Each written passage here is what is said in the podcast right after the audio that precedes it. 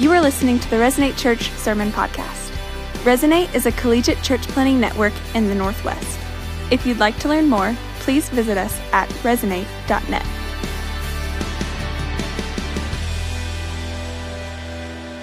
What's up, Resonate? We are rolling in this series that we're exploring what it looks like to really have healthy relationships, what, really what it looks like to have connected friendships.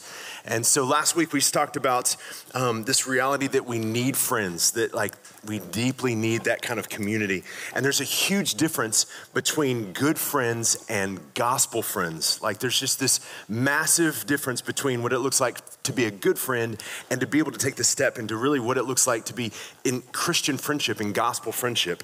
And so that's great, but what happens? Here's the question What happens when there's tension? What happens when there's conflict? What happens when it doesn't go well? How do we begin to respond? What does it begin to look like when we begin to walk into moments where everything's not hunky dory? I remember going to college. I was in a high school, and there was a couple of people that were going from my high school to the college that ended up going. And so I remember reaching out to one of those one of these people. Didn't know him really well, but um, knew that he didn't know anybody there, and so I thought, hey, let's let's be roommates. And so we decided that we were going to be roommates for our freshman year. So again, didn't know each other really well. We moved into uh, this dorm room, and in that, um, man, I remember there was this time where uh, at the end of the at the end of the first semester, I was going to this uh, this Christmas party, and this Christmas party was one of those parties that had like a white elephant gift exchange. Have you ever done that, done that thing where you basically take your junk and, and you wrap it up like it's really cool and you begin to exchange it? Um, and so it happened that um, that I forgot that this was a white elephant gift exchange party, and so I'm like, it's it's immediately before the party, and I'm panicking. I don't know if you've ever had that moment, and you look around and say, "What can I bring? What junk do I have that I can bring that can wrap up and look nice and pretend like it was all a part of like my ultimate plan, right?"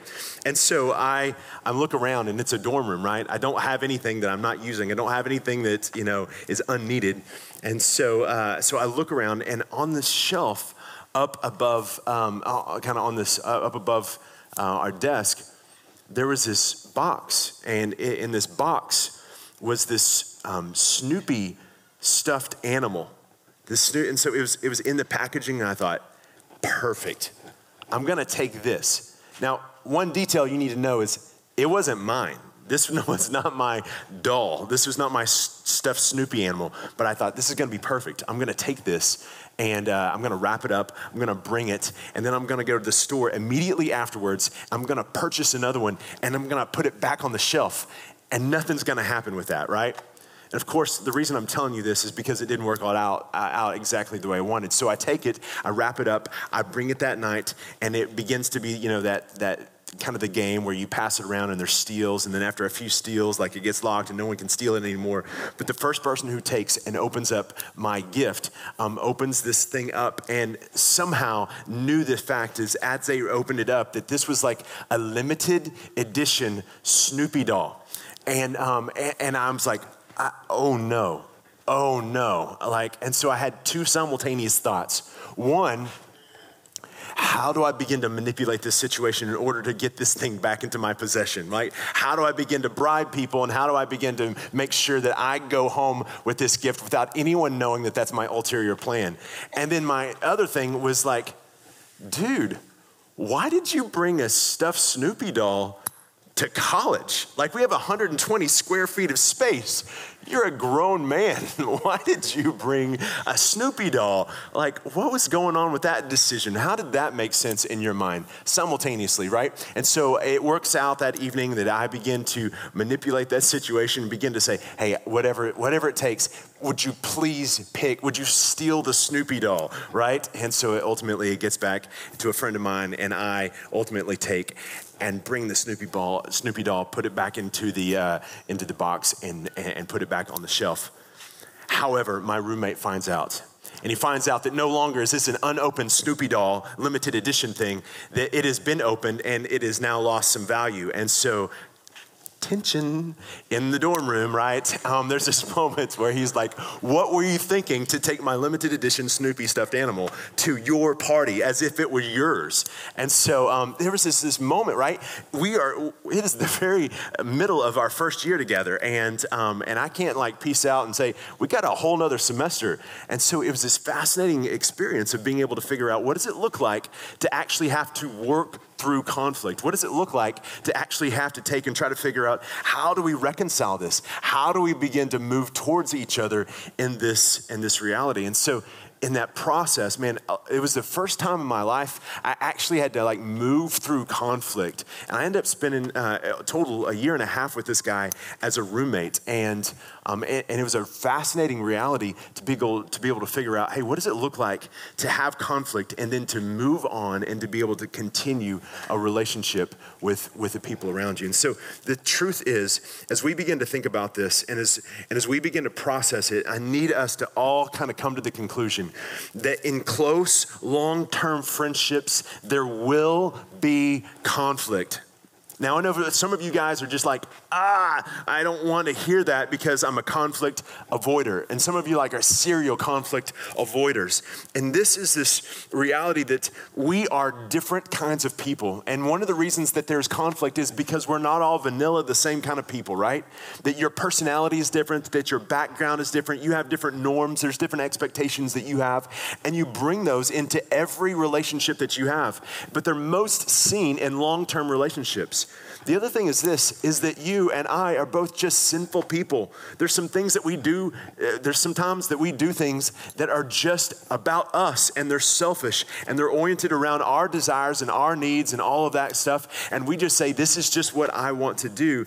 And we're sinful, selfish people, right? So if we're different, if we're sinful, it both leads to conflict, and these are inevitable for us. But I need us to understand that healthy conflict is the mark of close relationships. Healthy conflict is the mark of close relationships. So we don't need to flee it. We don't need to say, man, whatever it takes, I just don't want to have conflict. That, that just makes it awkward and makes it weird. But for us to understand healthy conflict, it's the mark of close relationships. Last week we talked about the reality that as a generation, um, there's a, we statistically have less close friends on average than previous generations. That uh, your grandparents and your parents probably had more close friends than you have, at least statistically. But one of the biggest issues that has been identified by researchers, way smarter than me, is that younger generations struggle to navigate conflict. That as we get younger, we're struggling to navigate conflict. And what happens as we struggle to navigate conflict, and I'm not going to go into the reasons behind that, but there's all kinds of research that's saying, hey, here's why we're struggling to navigate con- uh, conflict, but it's just real. We're struggling to have the, the, the understanding and the tools to be able to navigate conflict. But here's what happens when we begin to struggle to navigate conflict, what ends up happening is that it turns our, our relationships into disposable friendships that our lack of capacity to navigate conflict creates disposable friendships. And it's not something that you're intending to happen, it's not something that you want to have happen, but what happens is that we begin to have these, these moments where we're moving through this and we're moving through these realities, and you begin to have this moment where where it ends up being disposable friendships. And here's what it looks like a disposable fr- relationships is a relationship that grows close until the threshold of conflict until, until the threshold of conflicts and begins to grow cold. So, what happens is this there begins to be this moment where you grow together, you grow in, in closeness to this friendship or this relationship, but then conflict happens, and then all of a sudden it begins to say, okay, then we begin to grow cold. And this is pervasive. One of the things I believe is that disposable relationships are, are a symptom of a greater sense of our struggle for redemption across our society. That when we see people that send tweets or, or make statements that are mistakes, that are reflection of their sinfulness, we have this place where it's like we just end it. We cancel. No longer can you be a part of this. And this idea of a culture has seeped into our understanding of friendships. And so we get to this place where conflict happens and it's canceled. And we don't grow in reconciliation. We don't grow in this. And what happens is that disposable friendships plus time over time equals isolation it equals isolation. When we begin to have struggles to conflict and we begin to get to the point of conflict and then we can't get through it, we can't get over the hump, or we begin to say we're not going to actually process this, over time, what happens is you become isolated. And I need us to go back to the same truth that we talked about last week that isolation is the enemy. Isolation is the enemy. I want you to say that with me. One, two, three. Isolation is the enemy. I want. I, you, there wasn't enough conviction behind that for this truth. I want us to say it one more time. One, two, three. Isolation is the enemy. That's great. That is incredible because it is so true that when we get isolated, it begins to be these things that we begin to suffer from in a deep, deep kind of way. And so, what do we do with this? How do we understand how to move through conflict into reconciliation? The good news is this the good news is that in, even if conflict is inevitable, and even if we have um, really poor ways to deal with conflict, some of you are sprayers, man. You get into conflict and it just is like igniting, right? And you just bring conflict into, into the, and others of you stuffers, right? Conflict happens and you're like, I don't, I don't, don't want to say anything, but it's both real. Both of those things are real. And the great news is the Bible has something to say to us in, in terms of how we navigate and how we have not isolated realities, but connected realities and how we have friendships that ultimately are deeply connective. But it's us being able to understand how to do this. And so, what I want us to do, I want to just land a thought and I want to allow, allow uh, God's word, scripture, to be able to kind of help us to understand how it works. This is this idea that forgiveness is an event that shifts our thinking, and reconciliation is a process that shifts our feelings. That forgiveness is an event that shifts our thinking, while reconciliation is a process that shapes our feelings. And this is going to be really key because as we understand really why we get, well, we don't get over conflict and why we get caught up, we don't forgive typically because we believe they don't deserve it. That we say, hey, you've taken something from me.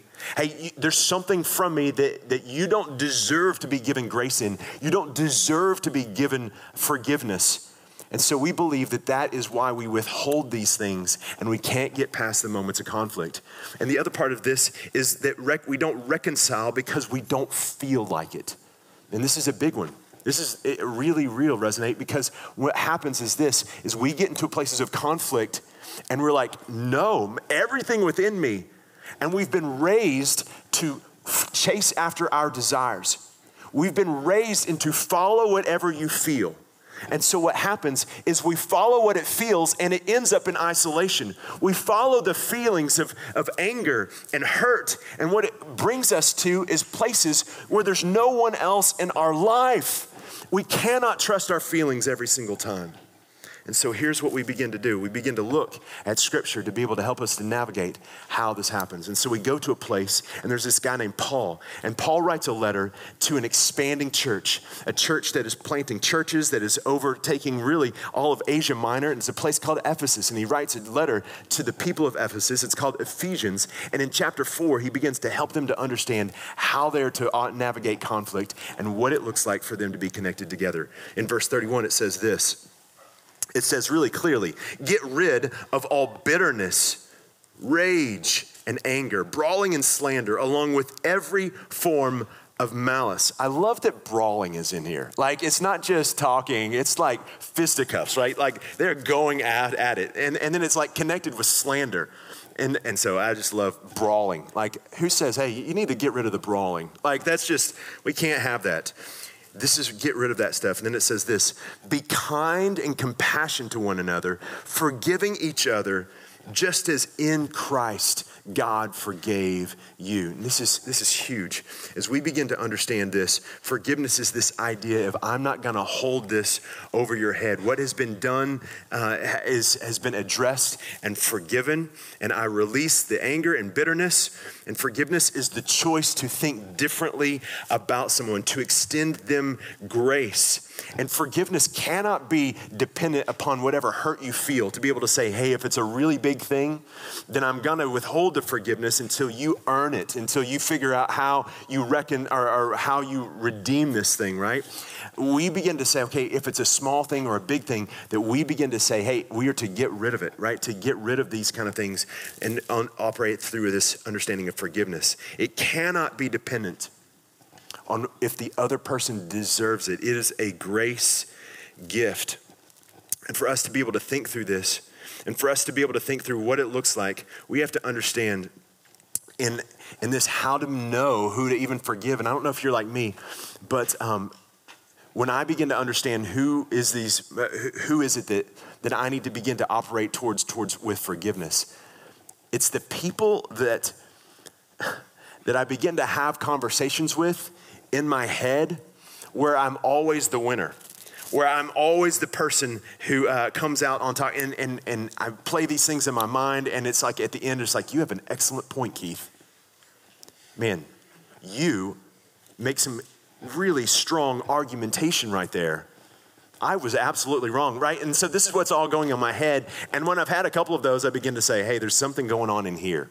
There's something that I begin to understand that, that man, I'm carrying something. I'm carrying bitterness, hurt of some sort. And I begin to, I, I need to begin to explore what it means to operate in this forgiveness. But the key is that as we operate this, the only reasoning behind this, because it's not fair, it doesn't make any sense that we would release somebody from what they've done to hurt us. But for us to be able to understand, the reasoning is this that is, is it comes in this idea of just as in Christ, God forgave you. That the reason that you begin to operate towards someone with this idea of forgiveness is this idea that in Christ, God forgave you. So then you can begin to say, I choose to forgive. And you can insert their name into this place blank no longer owes me anything. This is the thing that you are owed something, right? And so, because you are owed something, you are owed. Um, you, you, are owed a reconciliation, you're owed some sort of a cir- circumstance that, that they should make right. But this is the logical event that has to happen. And I need for us to understand that forgiveness needs to be an event that affects our thinking. And how does it affect our thinking? It's, it's a logical reason for you to forgive not because they deserve it or because they've done anything to earn it. It's because God sent Jesus to this earth to pay the penalty for your sin and to give a gift of grace to you that you don't deserve. And he absorbed the consequences of sin, which is eternal death. And so, in this, what happens is we begin to say, hey, because the reality is that God has operated towards me like this. This is what provokes my forgiveness. That the, as I begin to understand, here's what God did for me, and that begins to point out from me how I logically get to a place where I say, I have to forgive them. I have to take this vertical reality and bend it horizontally. And this is key for us because we have to understand that in this place, for us to get to a place where I, they, we, we say to them, I choose to forgive, they no longer owe me anything. It's an understanding that the motivation, that the logic, that the event that happened was the cross. And because of the cross, we now cannot go to a place where people owe us anything because we have been redeemed, we have been forgiven. That God doesn't say to us, man, if you're good enough, if you do enough stuff, man, that's enabling you to be able to get my forgiveness. But because free forgiveness was a free gift, then we operate it like this as well. We operate as giving forgiveness as a free gift. And so here's what we begin to get into. So, what happens with this? How do I begin to understand this? Because, Keith, frankly, there's moments where I don't want to forgive the hard part about this is that cognitively I can understand hey, this is what Jesus did for me. But in the moment, man, all I want to do is attack them. All I want to do is justify myself, to defend how I've been wrong, to be able to say, this is not right. So, how is it that I begin to operate in a way that affects my heart? What we need to know is that forgiveness is an event, but reconciliation is a process. And so here's what Jesus says So Jesus is helping uh, a group of guys to be able to understand hey, this is how you begin to live towards each other. And he begins to help them to understand here's how the gospel fits. In verse 21 of Matthew chapter 5, he says this You've heard it said that to people long ago, you shall not murder, and anyone who murders will be subject to judgment. But I tell you, anyone who is angry with a brother or sister will be subject to judgment. Again, anyone who says to a brother or sister, raka, is answerable to the court. And that word is just really a, a word of contempt towards other people. And anyone who says, You fool, will be in danger of the fire of hell. Now, this is, this is a crazy thing. We understand the clarity of the, the normal idea that to kill somebody is wrong that that is a moral, societal no no, right? That we don't do that. And yet, here's what Jesus does He takes the idea of murder and he begins to tie that same thing to anger and contempt towards other people. And here's what's just, here's what's crazy, right? He begins to say, hey, if you operate like this, you're in danger of hell. Why would Jesus say this? Why would this make sense at all? Because that doesn't seem like it's coherent at all. Here's what he's saying that if you understand the gospel, if you understand what, what is happening in the gospel, and you still have this understanding of how you interact towards your brother or sister in Christ and Christian friendship, then maybe you actually don't understand the gospel. Maybe you don't actually understand what's going on. And this is, this, is a, this is a crazy idea that we begin to see and we begin to operate out of. That we begin to say, if you don't understand this idea of the gospel, then maybe you don't understand God.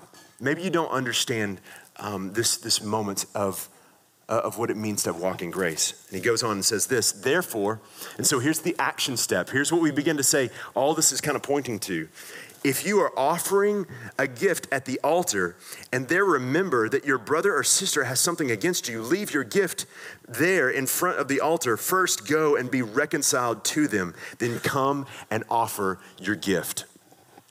So, this, uh, this is so powerful because here's what Jesus does He paints a picture of what it's like for someone to have traveled maybe days to come to the temple and then wait in lines to be able to exchange their money to be able to get a gift that they would then sacrifice on the altar and then wait in more lines for them to be able to ultimately get to the altar.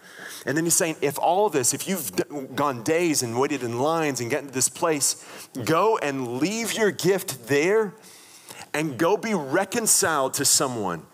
Now, if someone's hearing this, they're like, oh my gosh, that's, that's crazy talk. But here's how important this is that Jesus begins to help us to understand how crucial it is that we begin to operate towards others in reconciliation.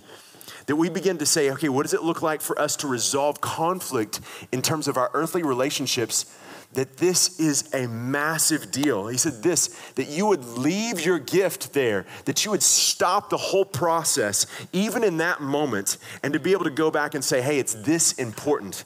That we begin to see this and this idea of first go. You're all doing this. Before you get to this place, first you need to go. And so, for Resonate, I, for us to be able to understand as a generation struggling with conflict, and as a Heavenly Father speaking to us, and as Jesus telling us that as we enter into even acts of worship, and we don't understand the effects of our conflict with our brothers and sisters in Christ, with our relationships, and this is packed full of so much truth, that we need to stop in these moments and to be able to say, This is so important that I need to shut this whole thing down and make a phone call. I need to shut this whole thing down and go find this person that there's, there's a conflict with, that there's, there's some sort of a, a miss with, there's some sort of a place, and I need to initiate an action of reconciliation. I need to be able to move towards them. This is what we need in our society, this is what we need in our church. People who have the guts and the courage to take Jesus at his word and to be able to take and move towards others and to be able to resolve the conflict. And I want you, every single one of you, you have conflict somewhere. low grade, high grade, maybe it's overwhelming, but you can probably have something in your mind that you can begin to say, hey, I understand what this means and understand the motivation and the struggle to ultimately do this. First, go and be reconciled. Reconciliation, reconciled, is a process word.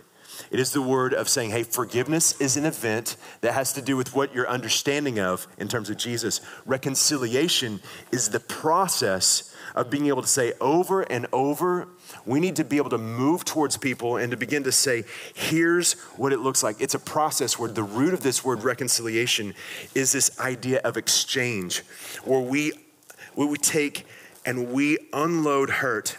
And what we begin to see is a grudge is the unwillingness to unload our hurt. And you can't hold both a grudge and the gospel at the same time. You can't hold the grudge and the gospel in the same at the same time. But reconciliation is the process of prying our fingers from our hurt and exchanging it for moments of correction. It's going back over and over and over until there's healing, until there's reconnection. And here's this myth that I think uh, that I've said really over and over in our church is that this is what often happens is that we reconcile to a point, but we don't do it all the way. Because here's what happens we reconcile, we go and we move towards connection until there's a place where our emotions have kind of normalized, where our emotions have kind of subsided, where our emotions have kind of gotten to a place where, like, man, I'm okay now. I, I don't feel as, as heightened. I don't feel as activated in this kind of way. And we begin to take, and we don't get it to a place of reconnection. We just get it to a place where we're just not thinking about it all the time. And in this, it is the lie that keeps us from real friendships. Let me give you kind of an illustration of this. We all get mail.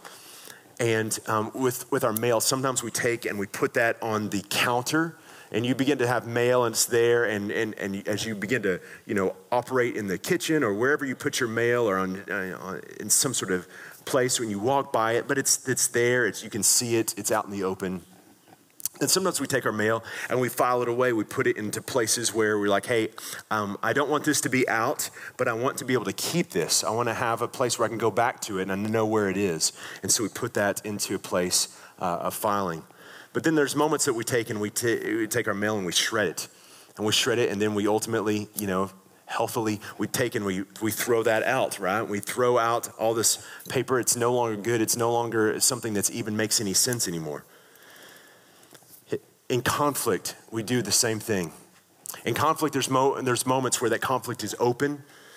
It's we, we keep it available to us. We, are walking by it. We're navigating in our life, but it's, it's open to see. It's open to experience. It's there. It's like the mail on the counter. Then sometimes we get to a place and we take the mail off the counter, we take the hurt off the counter, and we file it away. And when we file it away, here's what happens it's not that it's gone, it's something we can return to. We know where it's at and we can pull it out. And sometimes we want to pull it out in moments where we want to go back to it. We want to go back to this place to be able to say, hey, at certain moments, I need to say, hey, this is what you did. You, you came back and did, and did this, and I want to be, return to this thing. And we know where it is. And it's not gone, it's just not out in the open. And I would say that we have to understand that as people who understand the gospel, we need to, instead of filing it away, we need to be people that shred it. We need to be people that put the conflict in the shredder. We need to be people that put the conflict and say, hey, no more.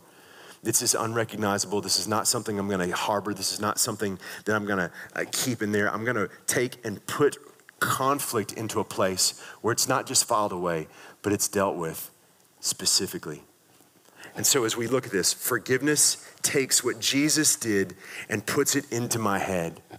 But reconciliation takes what was in my head and puts it in my heart. Resonate, we need both. We need the clarity of knowing how our forgiveness fits into our life in terms of being an event that changes our thinking, but we also need to be able to move towards others in an understanding of reconciliation and how it actually begins to actually change the very feelings that we operate out of and to be able to give you more clarity on what this looks like and begin to how, understand how we practically move to this, I want to let your site pastors be able to take this and be able to help us navigate this.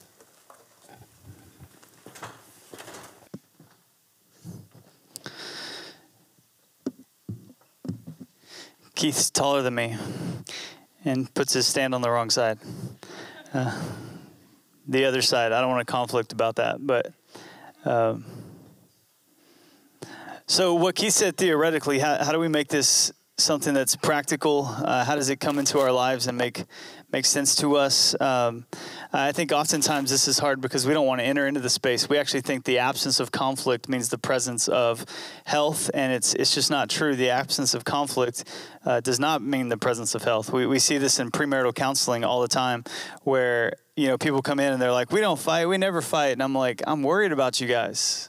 They think they're impressing us. Like we don't we don't have conflict and it's like yeah you also don't have health. And so as we get into thinking through uh, what this looks like uh, we have to we have to look at a couple things just going on in our own life and, also into the life of jesus and see how this works out. So uh, about four years ago, the Discovery Channel put out a, a, series called the Bible Mini Series. Some of you have seen the Bible Mini Series. And so it tries to cover the scope of the whole Bible through these shows. It's, it's really good. You can watch it on Netflix. And uh, about episode four, it gets to Jesus. And, and I think I'd seen this before, maybe thought about this before, but I'd never really uh, realized the, the extent of this.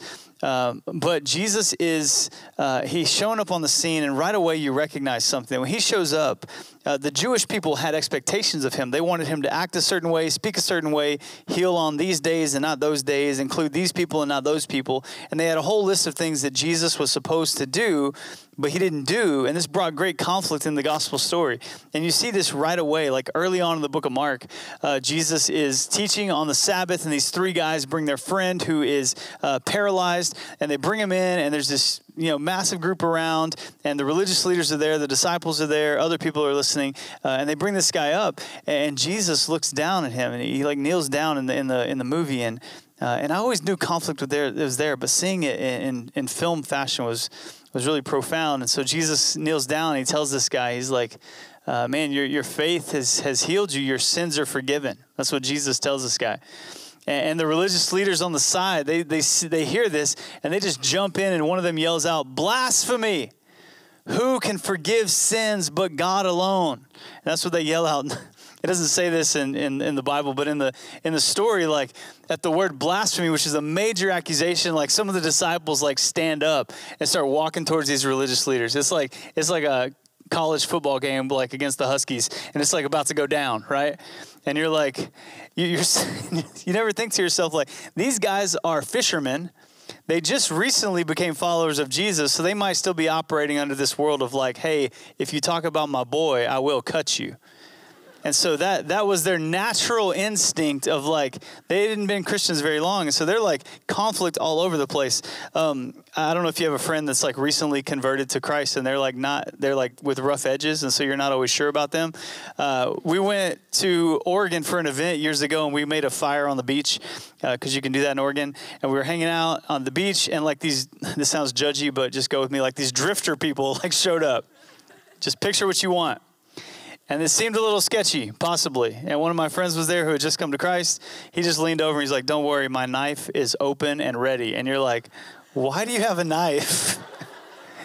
Why is it open and ready? It's okay, man. His instinct was, You gotta look out for these guys.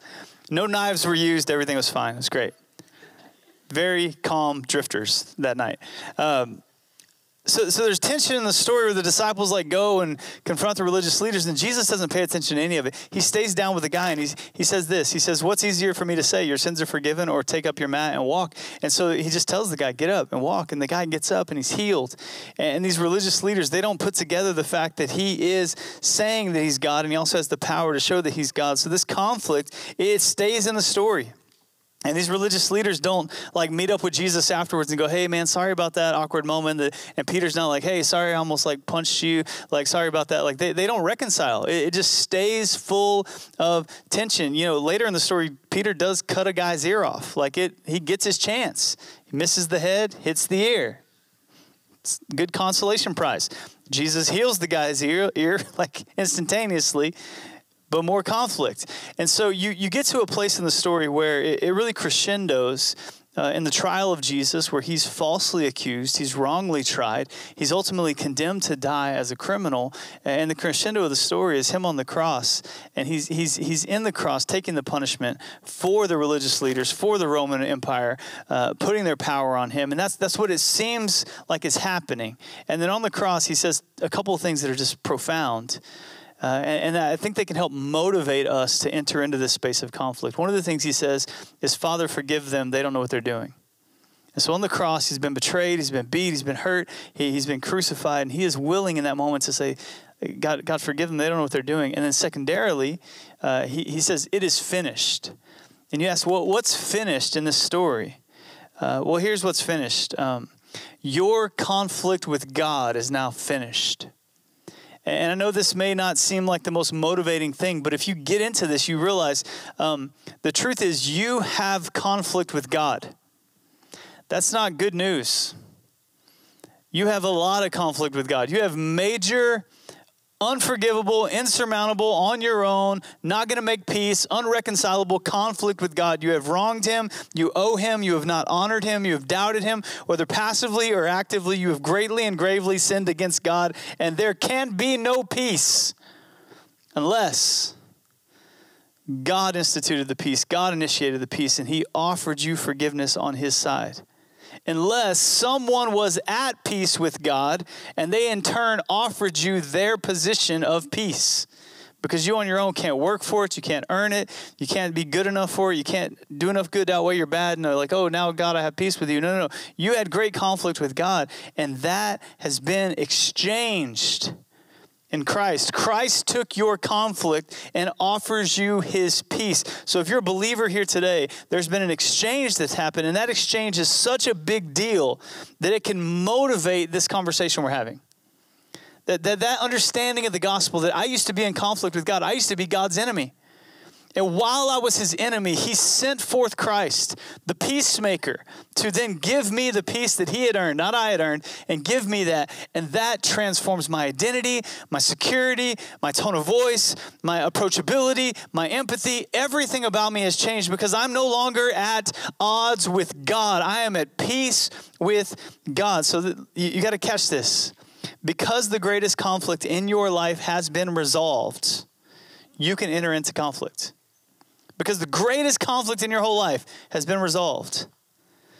You have identity, you have security, you have the ability to enter into the hard space of conflict. You don't have to avoid it. You don't have to walk around trying to prove, uh, you know, get everyone's approval. You can enter into that hard space. Why? Because you're at peace in a soul level with your God. Therefore, conflict won't crush you.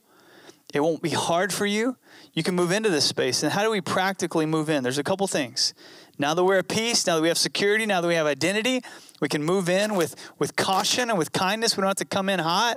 We can, we can come in cautiously and kindly. And, and so there's a couple things I want to just really practically ask you to do when you think about conflict, besides this understanding of the gospel. Ask yourself the question when do I need to speak up? And when do I need to listen? When do I need to speak up? And when do I need to listen? So, as, as I'm entering into conflict, are there moments where I am just not moving in conflict because I'm afraid or I don't want to deal and I just get overwhelmed by the, the idea of conflict and so I never speak up? And so, just, just lovingly, like, there are many of you in the room that need to speak up but you may not know how. So I want to really practically give you a tool on how, when you do speak up, how do you speak up when you do? Uh, there's lots of ways. My wife's favorite word is, "Hey, can I give you some feedback?" And when I when she hears when she says to me, "Hey, can I give you some feedback?" I'm like, "Okay, here comes the conflict," right? But but she's saying it in a way that's kind. She's being cautious to me. She even like corrected my sermon this morning, like the way I preach. She's like, "Hey, can I give you some feedback?" And I'm like, "Oh yeah, of course." And she's like, "I need to give you some feedback on how you receive feedback after this feedback, okay?" And I'm like, "That's rude." Okay, so we're walking through it. She's she's a gift of God to me, a treasure of God to me. Uh, and so she'll say something like that, like, Can I give you some feedback? And that's so helpful to me. I'm like, Yeah, actually, you can. And so that helps me understand hey, we're about to move into a space that might be uh, misunderstanding or might need some clarity. Uh, but, but the really practical thing I want to say is when you're going to speak up to someone, say this. You're, you're talking to someone you have uh, misunderstanding with. You say, When you do blank, it makes me feel blank. When you do blank, it makes me feel blank. And so when you act this way, do act this way, say this thing, uh, when when I'm talking and you ignore me or you're looking at your phone when I'm talking to you, it makes me feel like I'm not important to you. Um, hey, when when I invite you to stuff and you don't respond, it makes me feel like you're not interested in our friendship. Or hey, when I see that you're hanging out with everyone else except for me, that that makes me feel like uh, I'm I'm not a person you want in your life. And so uh, that word feel is significant. What are some things you feel, some fears you have? You're vulnerable in that moment, but you're moving in and you're speaking up. And you don't have to be fired up when you say, you don't have to be mad. You can just say, hey, this is something that's going on, and I want to speak to it because if I don't, I'm going to be arguing with you tonight in my bed and I'm going to destroy you in my argument. That, that's not healthy. That's not unified. That's not getting us there. And so, what if you just humbly, calmly, because your identity is secure and you, you know who you are in Christ, you come to someone, you say, hey, when you did this, I feel this and you try to operate towards understanding. And ultimately, when it's beautiful and it's perfect, both of you walk away having grown in Christ, grown in each other, and it's just profound. So, when do I need to speak up and when do I need to listen? When do I need to listen? When, when someone comes to me and says something like, Do I have a posture of humility? Can I drop my pride? Can I say, Man, I need to hear that? Um, and I, I, heard this quote uh, years ago, and it's really affected me. It says, Armed with enough humility, uh, we can learn from anyone armed with enough humility, we can learn from anyone. Like if someone has a reproach for us, we, we can be learners in that place. So, do we need to listen? How approachable are you? How, how often are you actively listening? Or when someone's talking to you, are you just waiting until they're done so that you can give them some feedback? Thank you for bringing up feedback. It's my turn to give you feedback. Are you done with my feedback? I'd like to give you some feedback. That's not listening. That's, that's escalating. And so, uh, my wife and I, I have two rules in, in, in, our family that I'm really working to break. And here's where she gave me some correction this morning. Uh, she, I, have told her I've made two promises to her. I don't, I don't keep them as much as I want, but I've told her one, I'll never speak a harsh word to her, and I'll never escalate an argument. And so when I speak a harsh word, she can say, "Josh, that's a harsh word," and that's like that's like safety word for me knowing, "Hey, calm down, bro. You made a promise to her." And so if I'm being harsh, she goes, "Harsh word." I'm like, "Oh, code word. Sorry, babe." Or if if we go into a fight and I have a personality that kind of enjoys conflict a little, Jesus is redeeming that. It's going great. Uh, but like we we walk in and you know, and she can say to me, "Hey, you're escalating." And I'm like, "Am I? Yeah. Oh, okay. I am. Sorry, babe. Thank you. Good. Great." So, so moving into that space, and when you do this, I feel this, and, and I want to listen and I want to hear what you have to say. Uh, but listen, in both cases, here's the key. In both cases, whether you're speaking up or listening, ask yourself this Where do I need to die to myself in order to have healthy conflict? Where do I need to die to myself? This is the command of Christ. You take up your cross and you follow me and you die to yourself. So, where do I need to die to myself? Do I need to die to my pride? Do I need to die to my approval issues? Do I need to die to my fear? Where do I need to die so that we can have a healthy conflict moving forward? Because listen, the Bible's clear. As much as it is up to you, the Bible says, be at peace with everyone.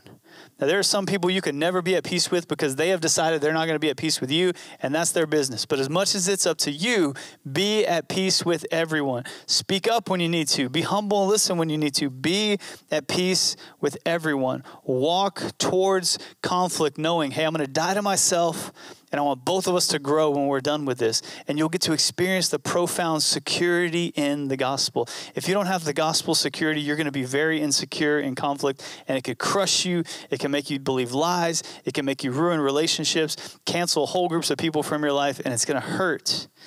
And so, listen, just really personally, as a guy who's growing in this, as a guy who's learned, as a guy who has hurt a lot of people, um, man, I want to grow in healthy conflict. I want to grow in kindness. I want to grow in approachability because those things are Christ like. I don't care what my Myers Briggs personality profile says or my Enneagram calls me the challenger. I, I don't care about any of that stuff. I care about being Christ like. And those things don't define you. Christ does. Well, Josh, I'm a two. I don't like this. No, you're a Christian. And Jesus is Lord over your conflict. So stop identifying in things that aren't actually helping you. So this week, I want you to take a look at your personality this week. And I'm sure you're familiar with all these tests and whatever. And go read about yourself. And then this is going to get a little weird on you. You tell that stuff it's not true in Christ. In Christ, you can operate differently. In Christ, you can d- move forward in some stuff. So do some soul searching and, and just say over yourself, in Christ, that's not going to be true of me anymore. Uh, I'm going to move out of that stuff and be more like Jesus.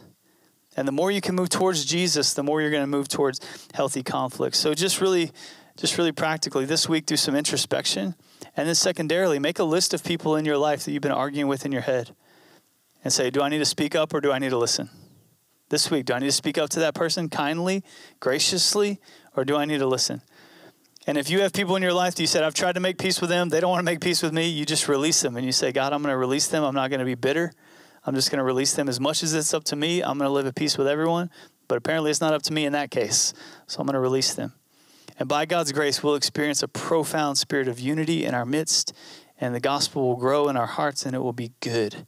And so I hope that this has been impactful for you. I want to pray that we'd be these kind of people, that Jesus would be Lord of our conflict, and we'd walk towards Him as we move forward. Let's pray together. Father, we're so thankful for the gift of the gospel. God, we're thankful for the gift you give us in Christ that, that we have security now. That we don't have to be afraid of conflicts. God, we don't have to be afraid of what our personalities say about how we deal. Um, God, God, we've been born again. We've been given a new heart, and we have the power of the Holy Spirit inside of us. So I pray, God, that you would affect us. And God, you change us. You would help us be the kind of people in this room who operate in unity in the body of Christ, who operate in maturity in relationships, and who are willing to have secure, identity oriented conflict conversations. So, Father, help us in that. And God, now as we worship you, I, I pray that we'd be the kind of people that worship in confidence because we're no longer your enemies. But God, if we're here tonight and we, we don't feel like we're at conflict with, uh, you know, at peace with you, God, we're still at conflict with you, I, I pray that we would talk to you about that tonight. And maybe even in this moment, we'd have some people that experience the peace that Jesus offers.